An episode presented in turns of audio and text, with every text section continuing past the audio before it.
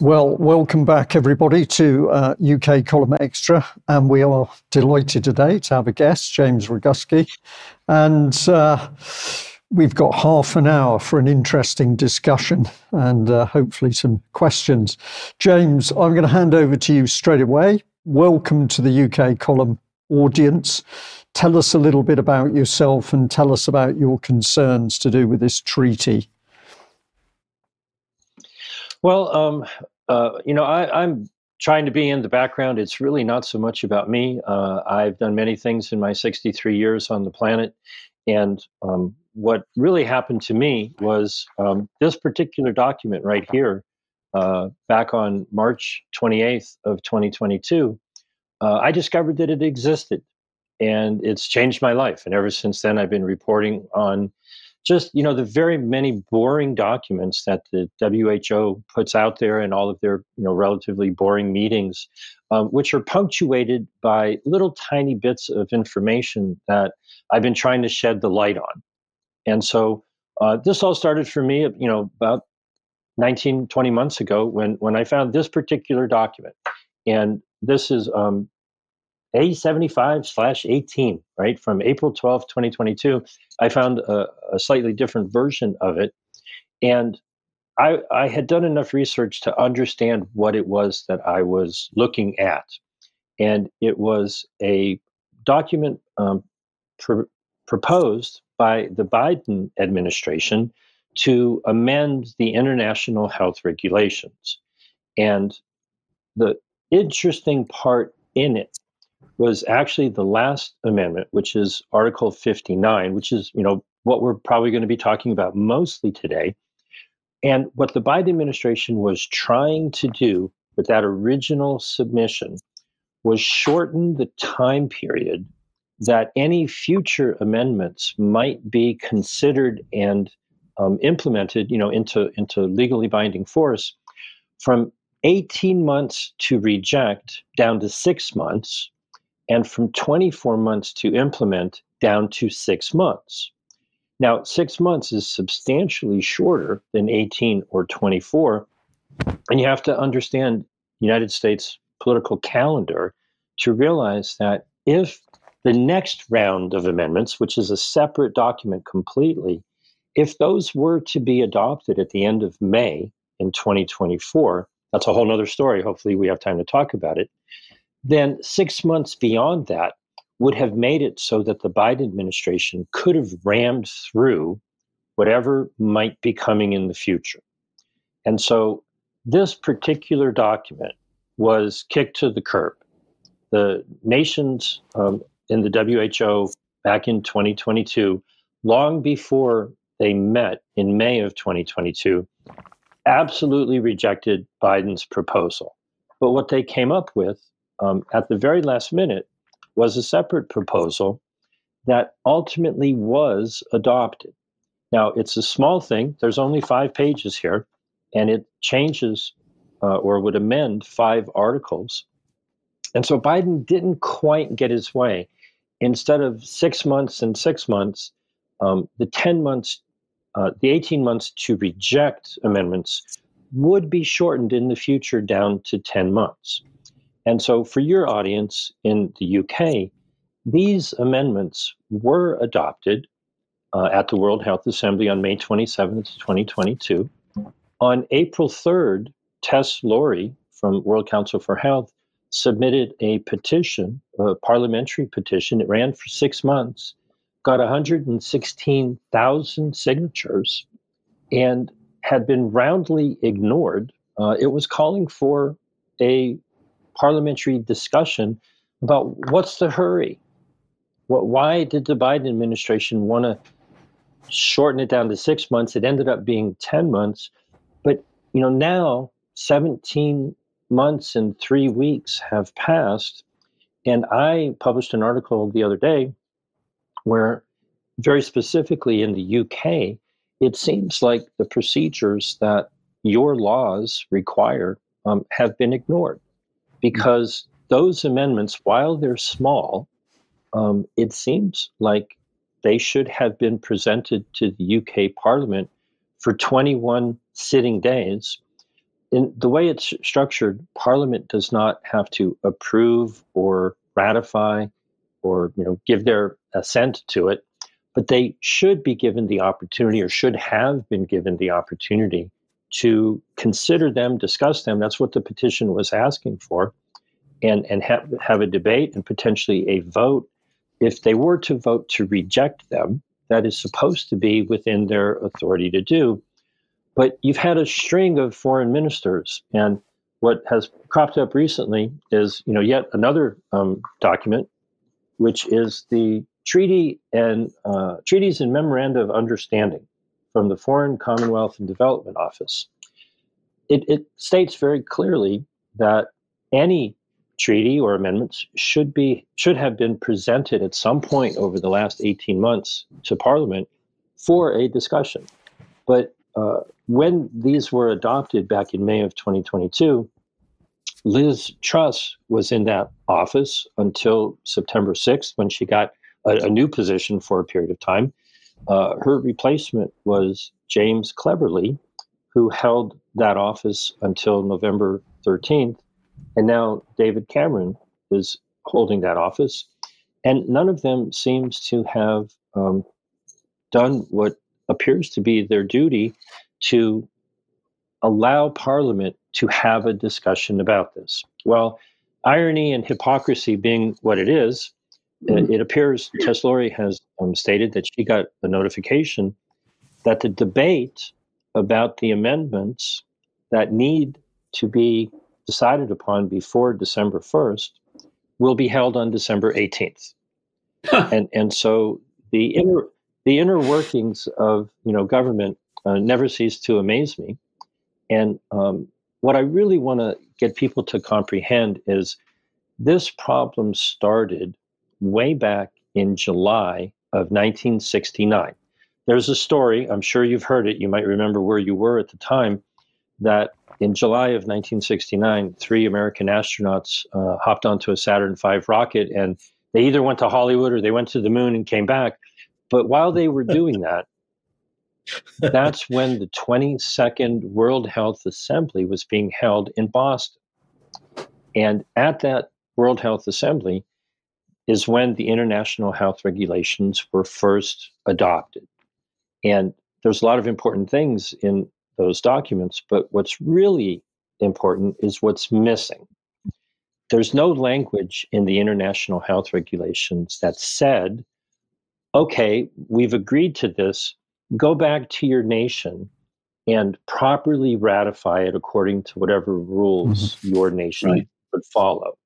And it, it also happens happen. to be the very same year when the Vienna Convention on the Law of Treaties was adopted, isn't it? Setting out the framework right. whereby a member state. This is not accidental.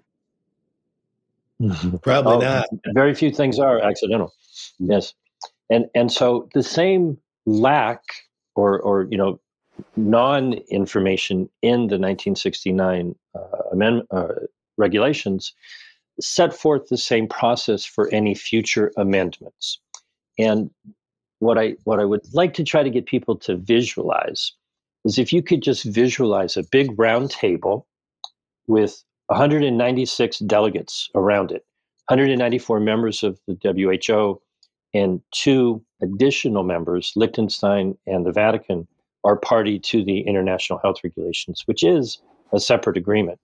So 196 delegates sitting around a table and it, it almost, in my mind, looks like you know a two-dimensional view of a coronavirus. The way it's drawn, draw a line out from each delegate to the head of to the head of state who appointed that delegate.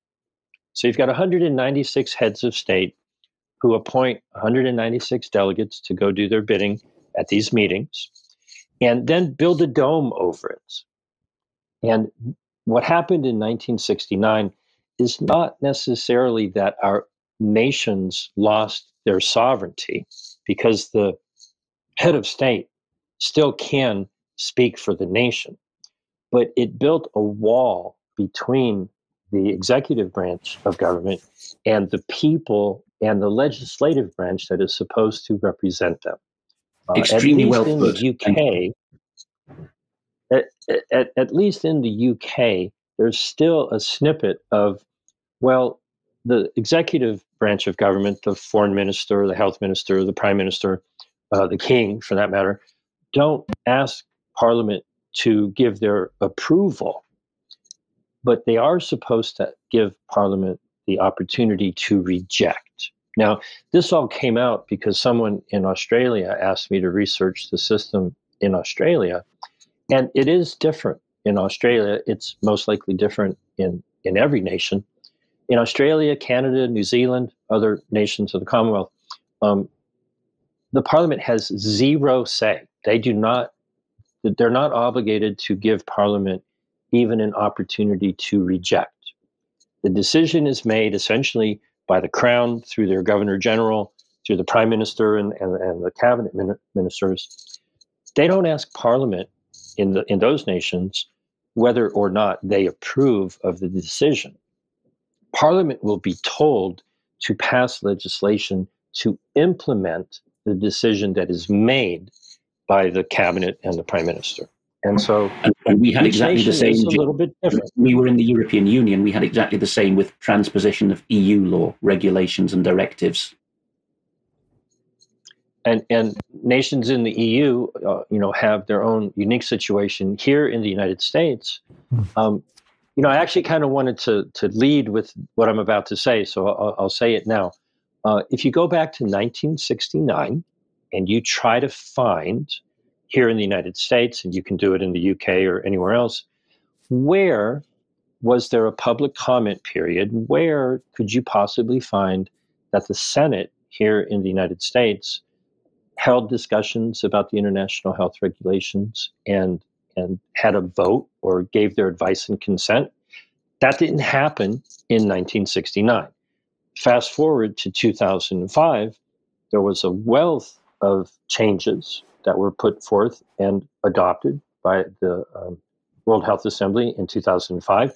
Can you find anywhere in the records where the Senate or the UK Parliament or the Australian Parliament or any parliament anywhere on the planet um, invited public comment and had a debate and gave their advice and consent?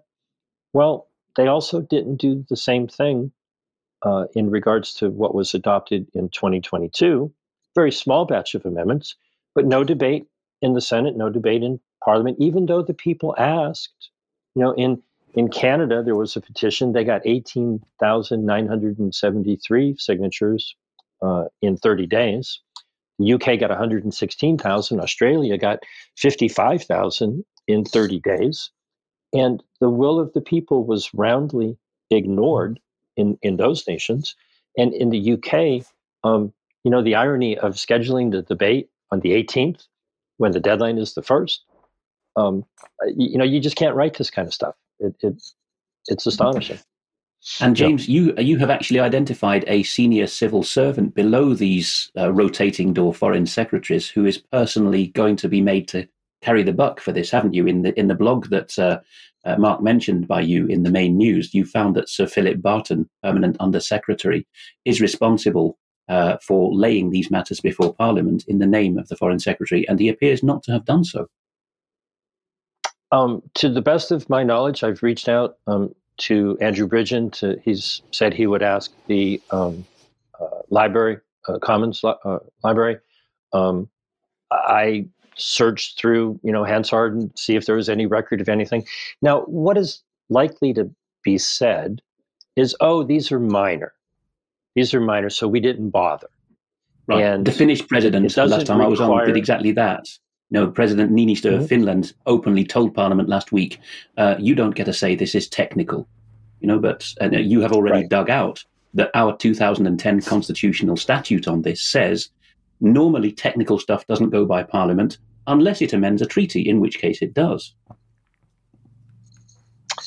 Um, ignorance of the law is not supposed to be an excuse. And the, the point behind my effort to raise this awareness is the vast majority of people have really no idea of the difference between lawful authority and power. And, and so the law is supposed to define who has the authority and the responsibility yes. that goes with that authority. Exactly. to, to do, right? Now, many people have power and they can override authority because, you know, the power of wealth or the power of, you know, military force or whatever um, seems to trump authority and, you know, what is right or wrong. But in this particular case, the, the point that I've been trying to make is if you pay attention to how they behave when things are small, okay, and you look at the history with the amendments to the international health regulations, these decisions have been made by the, you know, I, I, I talked about putting a dome over the delegates and the um, heads of state who appointed them to this essentially um, leadership council right it's we all we already live since 1969 in a health dictatorship not necessarily with Tedros Ghebreyesus or the director general or dictator general of the WHO at the head of it, but each each nation's head of state was handed over authority that they're probably not supposed to have. And what I'm really talking about is not a global coup, which, yeah, that's in process, but more internally in each nation where we, the people, have lost control of our own executive branch. In the United States, um, about three, four months ago, Xavier Becerra, who is the uh, Secretary of the Department of Health and Human Services, was interviewed. And he said, in response to a question very clearly, that he wants all Americans to know that the federal government does not have any lawful authority over health. Mm. It's crystal clear. Anybody who reads our Constitution, you just do a word search on it, and you will not find the word health anywhere. The federal government has no authority. But then he went on to say, but we do have a lot of money. And they direct money to Medicare and Medicaid and Obamacare and all these other things. And, and so people gravitate to it. And if you're if you're basically looking for benefits and the government can print money and offer you those benefits, most people mistake that for actual lawful authority. They get trapped into the situation where they, they want these benefits from the government. And then, if you want a benefit, well, it comes with strings attached, and you have to do what they say to get the funding and, and the services and all that sort of thing. And this awareness is what I'm trying to raise in people around the world. Understand that back in 1969, you began to lose, maybe before that, but certainly then, you began to lose mm-hmm. control of your own government. And now, you know, 54 years later, they're proposing uh, amendments, which the real interesting story right now is uh, in the next round of amendments that they have proposed and are negotiating in secret, in the last meeting that they had, October 2nd, 3rd, 4th, 5th, and 6th, they clearly stated that they're having difficulty reaching an agreement. And they stated that they are not going to meet their deadline. Article 55 of the International Health Regulation says very clearly, and, and they had mm-hmm. their legal counsel, Stephen Solomon, talk for a good five minutes, just reading essentially one sentence, which says that any nation who wants to propose amendments has to do so four months in advance of the May Assembly. Well, four months in advance of May 27th is January 27th. So we're down to about eight and a half weeks now. And they know that they're not going to meet their deadline. So they spent a good hour talking about how they were just going to ignore that rule. And they published a document at the end of that meeting. And since then, they've scheduled meetings for February and April. And they've said very clearly that they intend to just keep negotiating right up to the last minute, if need be, and ignore the rule, Article 55, that they know exists that says, well, you know, you're supposed to present this four months in advance so everybody has a chance to look at it. Yep. Now, they're going to have another meeting December 7 and 8. We shall see what they make public because they have not made any of it public um, since the original versions were put out, uh, originally received September 30th of 2022. So they've been secretly negotiating this for a year. I hesitate to talk about the details. We know what they had proposed, and some of the things are ridiculous, but we don't know the status of it right now. And quite frankly, I think it's a mess because the, the nations are not coming together in any type of an agreement. Um, we shall see what they present next week sometime. Right, Mark. If I may, go ahead.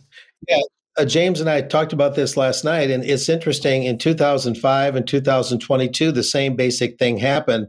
They just uh, uh, scuttled the idea of giving participating nations the required time to review what's going on, and so they just keep negotiating right into that required time frame and just keep pushing everything along uh, nilly willy. And of course, uh, Biden, in the meantime, is trying to keep all of this on his watch so the next president doesn't get a chance to uh, overturn what's going on in this juggernaut.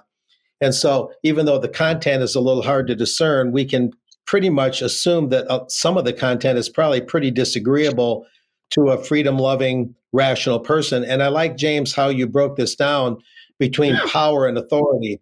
Power can just be exercised in a kind of raw, arbitrary manner. The person exercising it may not actually have the authority, which is kind of like permission to exercise that power.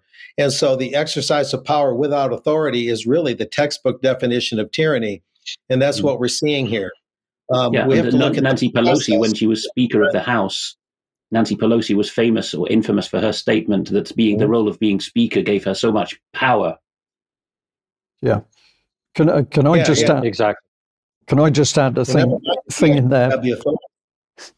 And that that is that uh, let's come back to our old friend common purpose uh, because common purpose in its training of fu- future leaders within the civil service or uh, public authorities here in UK, but also it was in contact with MPs, David Cameron being one of the lead ones. And what was it talking about? It was talking about acting outside of authority. And so, this pernicious charity that buried itself everywhere, training thousands and thousands and thousands of people in UK, was inviting them to do this very thing, to act, act outside of their actual authority. And, and Brian, and, do, you, do you think that goes up to the king? I ask because the Daily Express, we had to scrap it from the main news, but the Daily Express has got hold of constitutional gold by finding in in the midst of a piece which was about uh, yeah let's bring that on screen because it's your bit but in the midst of um, uh, a, a, piece which was largely about how the king was making much less use than his mother uh, of these councillors of state. That's councillors with an s you know uh, uh, people who stand in for the king senior royals uh, who can sign routine stuff. They let slip that when he was recently traveling to kenya um, he signed Scottish legislation in his own hand, which is something that hasn't gone on since the 1960s again, because there was a Western worldwide, if not fully, fully worldwide constitutional revolution back in the 60s. And as part of that royal assent, the equivalent of presidential signing of a bill, was was sidelined, was given to you know, the, the, Queen's cousins, as they were called back then. Charles is now taking that back to himself, which means a he's obeying the Constitution surprisingly in some ways more than his mother did, Perhaps he's got more gumption or he's less afraid of advisors. But B, it means he's on the hook personally. Yeah, well, I do. I, I personally believe he's he's on the hook. He is he's just one of the puppets, and uh, okay, he's a very high status puppet, but he's one of the puppets. And to see his subservience to the World Economic Forum, I, th- I think is just incredible. I'd actually got a. Uh, we, we didn't have time in the news to cover it, but I, I just wanted to remind people of what uh, Charles, as Prince Charles, had been up to. And so I had a couple of slides here from the World Economic Forum. This is going back to 2020. Um, if we might just pop pop one of these up on screen. I won't do the whole thing, but um, he's he's reiterating that we're in the crisis, and he's dedicated much of his life to restoring harmony. Trust me, I'm the man. I can solve your problems. Uh, then he talks about how to secure the future and to prosper. Uh, we need to evolve evolve our economic model. Well, who's creating that? That's got to be the globalists and the corporations. It's certainly not Prince Charles, although he does own his, whatever it is, uh, 100,000 hectares of land in this country. But this is the bit that I focused in on. He said, therefore, to move forward, we need nothing short of a paradigm shift, one that inspires action at revolutionary levels and pace. And this to me is what's inside this man. He is after revolution to be driven through the World Economic Forum. So yes. he, he's a king out of control, in my if opinion. If I may add, cool. Uh, while, while Mark is talking, uh, perhaps Brian, to bring up the Estonia slide. Mark, over to you. Uh, yeah, well, um, if I may comment, that- if I may comment on what was said before, um, if I said something like that here in the United States, um, I would be accused of domestic terrorism. You know, calling for a revolution, and and so the the way this is all structured, uh, a lot of times people will say, well, you know, what can we the people do? at, at this point, for the people in the UK, please realize that it appears that the 21 day period for Parliament to have been given the opportunity to consider these small changes, um, it's already missed the deadline. It's not possible for that to happen before December 1st. The petition that the people put forth requesting that discussion is scheduled for the 18th, you know, long after the deadline. What you have right now is a front row seat to a soap opera that involves a train wreck. It's a slow motion train wreck. You get to see how your government is ignoring the will of the people, ignoring their responsibility um, in an issue that's actually relatively small. And I just want to ask this really simple question What benefit could there possibly be to the people and their health by shortening the time period to consider massive changes that are you know secretly being negotiated and may be considered next year to what yeah. benefit to the people is any of these or, or any of these changes it certainly seems that they're just trying to set the stage to ram through a lot of changes that you know they couldn't even let us have a discussion over changing something from 18 months to 10 months and 24 months to 12 months. Do you really think they're going to give us an opportunity to discuss all of the things that they have in store for us in the future? Right. And this is going on in EU member states as well, because they, of course, usually Everywhere have a committee the in their, their national parliaments that, and we had this when we were in the EU formally, we still are informally, but we would have a committee uh, in both chambers of parliament that would say, okay, we've looked at this EU legislation and we're okay with this, we'll green card it. We're not okay with this, we're going to have a debate on it, we'll red card it. Um, and as part of that, Dr. Christina Baum of Alternative für Deutschland has written uh, to the health uh, minister at federal level in Germany, Dr. Karl Lauterbach, calling on him to declare to the WHO by the, the 30th of November, later this week, at the latest, that Germany rejects these, this shortening of the deadlines. Let's bring Estonia on screen. The expose is reporting this. It has been misreported in other places as Estonia says no to the WHO. It's actually a, a runaway committee of 11 patriotic MPs in Estonia that has said it's, it's mm-hmm. going to say no to the double whammy. The P- pandemic treaty and the IHR, for both of these, look at James's and Mark's reporting to see the difference, including ukcolumn.org. But here is a summary of what's in the letter. They wrote eight days before this deadline James been talking about, and they have said that the committee that liaises with the European Union only has 12 people on it, and only nine of those 12 nodded through uh, back in 2022 that these amendments were fine.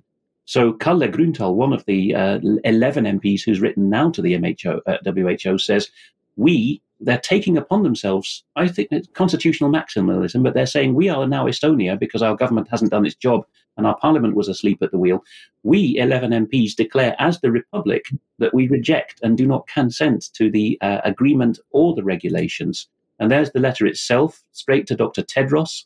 Uh, based on Article 22 of the Constitution of the WHO, we do not consent to this uh, legislation. So there we are. We'll see where that leads us. But that's just across the bay from Finland, where President Niinistö said, I'm making no bones about it. I'm cutting Parliament out of this. Okay, thank you, Alex. Now, many of our uh, our uh, viewers are saying that poor Mark, poor Mark is not getting an opportunity to come in. So we're going to say we're getting towards the end of the time, Mark. But uh, step forward, speak out. What would you like to say? Uh, well, I did once. Well, uh, what we're seeing here, uh, I think this is the all-encompassing uh, assessment of this is the people that call themselves government are actually practicing non-government when you don't have the authority to exercise power and you're talking about revolutionary measures to, to really nudge things along like prince charles was saying he also said the only obstacle is our willingness or unwillingness to act um, that's not what government even is uh, the very idea of government is based on people being delegated limited, carefully defined authority to carry out limited duties for the good of all. So this is non government. This is the breakdown of government. This is literal civic breakdown. Uh, manifesting itself with the IHR, but all across the whole governmental structure. So the real revolutionaries are those that are accusing others of being revolutionaries. And uh, the globalists accusing everyone else of, of engaging in skullduggery when they are the unrivaled champions of it. And I think we need to finalize today's show with this blatant, blunt, but candid, true statement that this is not government at all. This is um, the antithesis of it. Mark, I'm going to agree with you on that, but I'm going to say, uh, uh for me, it's not breakdown in the first instance because it's calculated breakdown. And that yes. means it's the usurping of, of proper um, governmental powers and checks and balances, responsibility, accountability. But the whole thing is you're, orchestrated, you're right. even though. To say, break, say breakdown, uh, it sounds passive, like it's happening randomly. It's being broken down, which yeah. is an active thing. Yes. Yeah. Yes. okay. You. Now we're, we're just about out of time, but uh, James, is there anything you'd like to, you know, just finish on? One of the, the, things I'd like to ask you is what would what would you say to people? What would you like our viewers to be doing to help you or to try and address this situation? Well, you you may think that I have lost my mind, but every time I give an interview, I give my phone number, and I'm in the United States. I'm in California, if you have questions, reach out to me. My phone number is 310 619 3055. You can use Signal or Telegram or WhatsApp or text me or call me. I'll call you. You know, we'll, we'll, we'll get in touch. I understand that this is confusing. What we need to do first is understand, comprehend what's really going on. Happy to help anybody, you know, if they have any questions. Then spread the word, share this video with everybody you possibly can so other people know what's going on. And then do your duty as part of, you know, your society and government and tell your members of parliament that you are not happy. Tell them what you want because if if they then fail to properly represent you, then that's their fault. But if you fail to tell them what it is you want, then that's your fault. So don't be at fault. Learn, share the information, and speak up because they they view silence as consent. And I'm pretty sure none of your listeners are going to remain silent. Uh, James, go uh, ahead, James. Mark. Make sure you uh, since it's an international audience, give your email to your website is jamesroguski.substack.com. Uh, very informative. What's your email? It's james.roguski at gmail.com. But quite frankly, yeah. um, it's easier. To, it's easier to take the phone calls because this requires an awareness that you can't get texting back and forth and all that. So I, I welcome the phone calls. You know, um, you can do communication on these apps quite easily give me a phone call 310-619-3055 and James. you need to add a zero zero to that or a plus one if you're using a texting app. Correct. Okay james i'm going to say thank you very much for joining us. Really interesting and uh, you've given the prompts there for people to do something even if it's small. Challenge the mp send that email uh, to your mp make that call. And i'll just say I called you yesterday and you did answer the phone and we set this whole thing up. So, very big thank you from me and the UK column. I think we've got to end it there, but I see a couple of people saying we should make this particular extra public, and I think that'd be a good thing to do if we can. Uh, but James, thank you very much for your work, and uh, uh, for the UK column audience, please go and have a look at James's uh, Substack and call him if you're minded to. So we'll say thanks Thank you so much. much for the opportunity. I really, I really do appreciate it. Okay, brilliant. Good seeing you. James. See you later. Uh, Okay, thank you, Mark. Thank you, Alex. And I'll just say to the UK column audience, things are getting tougher. It's obvious to see there's a lot of uh, angst out there in the community. And if you value us, I believe that in the fairly near future, we are going to have to say to you, you've really got to stand up and support us. And we need to increase our support base if we're to um, expand, cover the material that you want us to, but also to have the strength to stand up against the attacks that are going to come in. So it doesn't just end with the fact we're in a shiny new studio. We need the strength in a number of areas to do what we're doing and to do it better. So over to you and see if you can draw in some more subscribers for us. Thanks for joining us. We'll say bye bye.